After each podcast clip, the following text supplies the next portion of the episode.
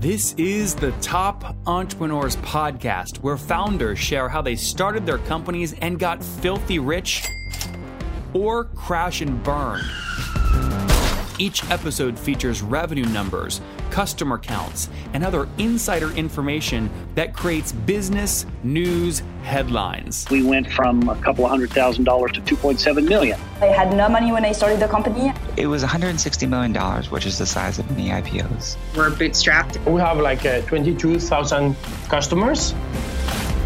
With over 5 million downloads in a very short amount of time, major outlets like Inc. are calling us the fastest growing business show on iTunes. I'm your host, Nathan Latka, and here's today's episode. Hello, everyone. My guest today is Pierre Assayag. He is the uh, CEO and co founder of a company called Traackr, a veteran of the internet economy. He is focused on using technology as an instrument of change and innovation to transform companies and industries, as he did successfully at his past company, Viant, first internet pure play consultancy, Invivia, which was seamless computing, and Aptaros, which was SaaS implementation for e commerce. Now it's Traackr. He sees Traackr and the underlying practice of influencer marketing, the company founded, as a catalyst for change for all organizations to regain the trust and attention of their customers. Pierre, are you ready to take us to the top? All right, let's do this. All right, tell us about Traackr. What's it do? And talk money to me. How do you make money?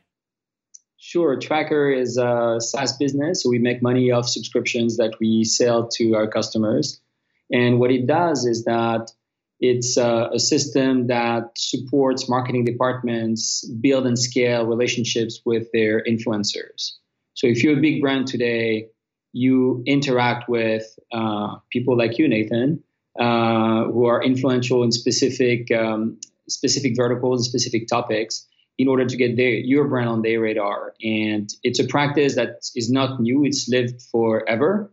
Uh, we used to call it PR or analyst relations or blogger relations it's just gotten to a scale now that you need software to manage it very much in the same way you need software to manage your sales process. You personally, though, why go after this space? Like, obviously, when you say influencer, what you hear is like high maintenance. They need their green vodka tea in the green room before they start, bitching and moaning all the time because promotions don't go the way you want. There has to be high touch on these people to keep them happy. Why go into that space? So f- first of all, let's not let's not uh, caricature the the. I know the I'm going to get killed. By the way, they're all going to kill me. So I, I think there isn't a such thing as a one size fits all. I think what you're describing is very much the the micro celebrity syndrome uh, that tends to be more noise than signal on the web. And if anything, Traackr is here to help you uh, sim out the the noise and just rise up, uh, bring up the the signal. So influencers, for the most part, are people who are passionate about a topic, about uh, their craft, and have managed to create a captive audience around it. So the the notion of interacting with influencers uh, is very much one that starts with uh, a mutual center of interest and passion between a brand and uh, an influencer, is much more than anything that has to do with money um, we actually advise our clients that typically in the in the relationship with uh, with an influencer, your first move is really to court them and pique their interest, and not to write a check to them, because uh, otherwise it's not really a relationship anymore. Yep. So how with even especially with that piece in sure. mind, how do you make money? So the you're talking about tra- you're asking about Traackr's specifically. Yes. Yeah, so so if you're a, a large corporation, uh, say you're you know a big B two B business or a large beauty brand or a beverage brand, um, you've been interacting with influencers for quite some time. Some of them happen to be on Instagram, others are journalists, others are insiders into your space. And the, the management of this pool of people within your team is extremely cumbersome. And Traackr is a piece of technology that supports the the proper targeting of influencers so to sort of make sure that we help you focus on the people that actually move the needle for your brand and second we help you manage these relationships over time because very often one influencer has a relationship with many people inside your company uh, and you want to make sure that the right hand knows what the left hand is doing and so Traackr is just a piece of software in the background that supports these programs and make them scalable. So and it's, it's pure SaaS though, right? I mean, people pay you a monthly fee for something. Yeah. Okay. And on average, what do they pay before we start hearing about the founding story? uh, so th- there's there's no such thing. We work with uh, with global brands for the most part, and so the, the size of their program uh, is you know in, in cases as high as several hundred thousand dollars.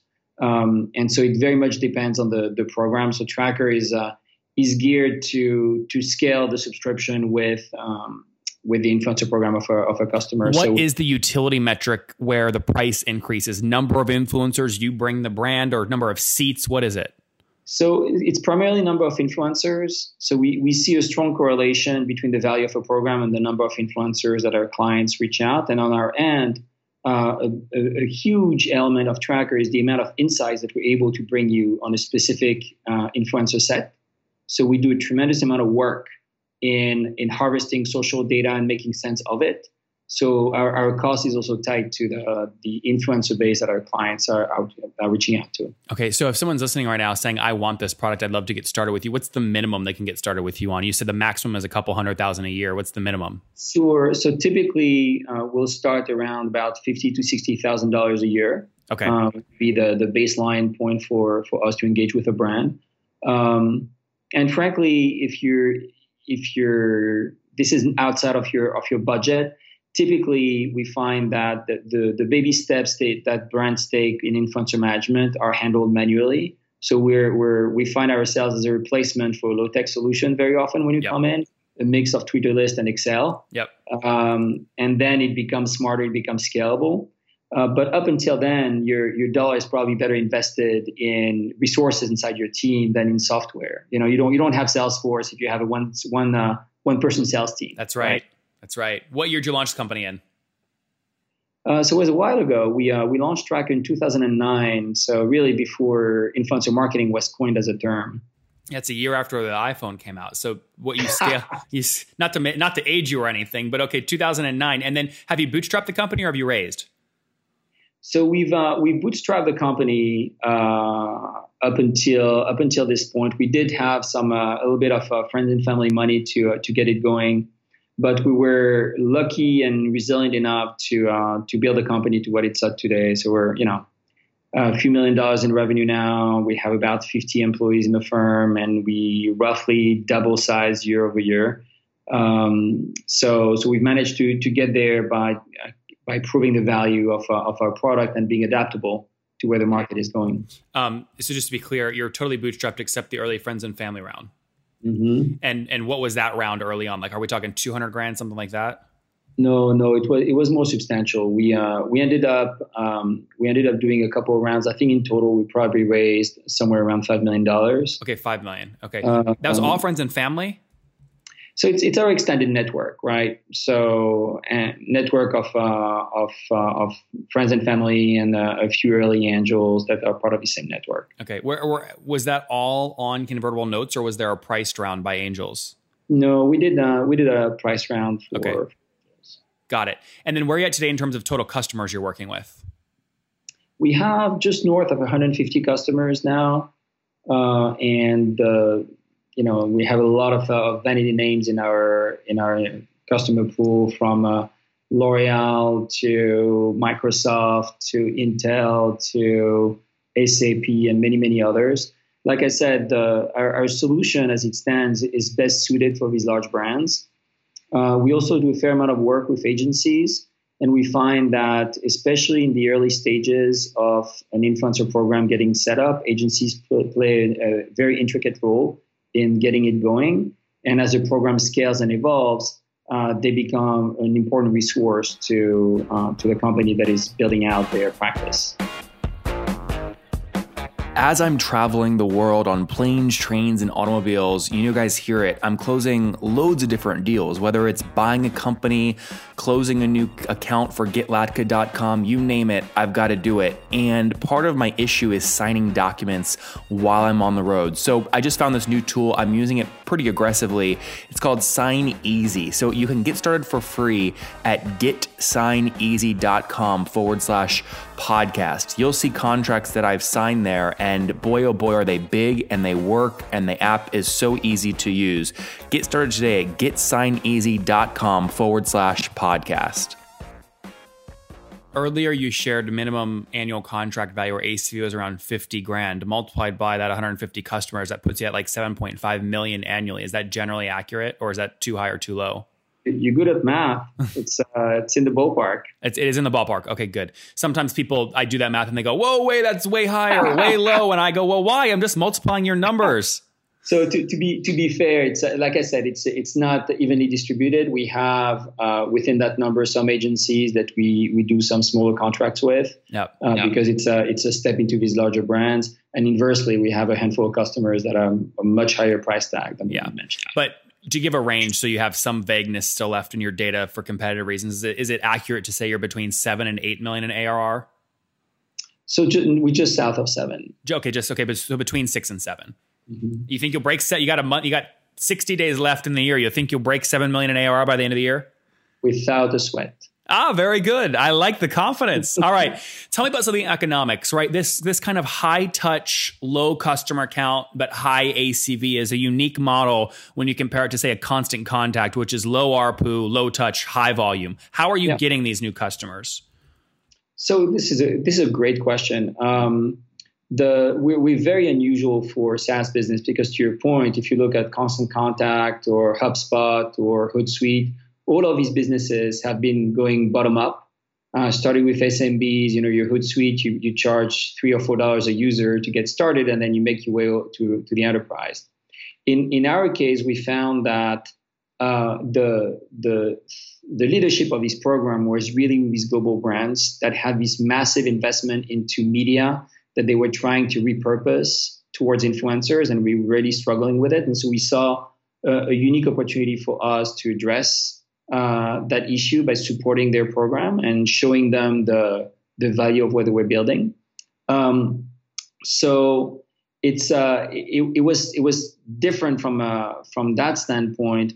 Um, but the, the way we've been uh, we've been addressing it is by being staying extremely close to our clients and working with them on making sure that we were documenting their core workflows inside of our software. Is it mostly and, outbound sales? You have a team of 50. Are, are they hunting or are you just fielding inbound? So, so we, um, we do, I'd say, as it stands today, we're maybe 20% of our business is outbound.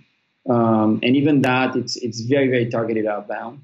Um, and then it's it's split half and half between inbound and referrals. Okay. So we get a ton of business from uh, from referrals from uh, existing past customers, et cetera. And it's a small world at the end of the day. When you look at your fully weighted CAC, so your paid spend plus salespeople, et cetera, what do you peg that at? I don't have the data uh, at hand to to share with you. What do you generally think? I know you're doing a back of the napkin, well, but a range.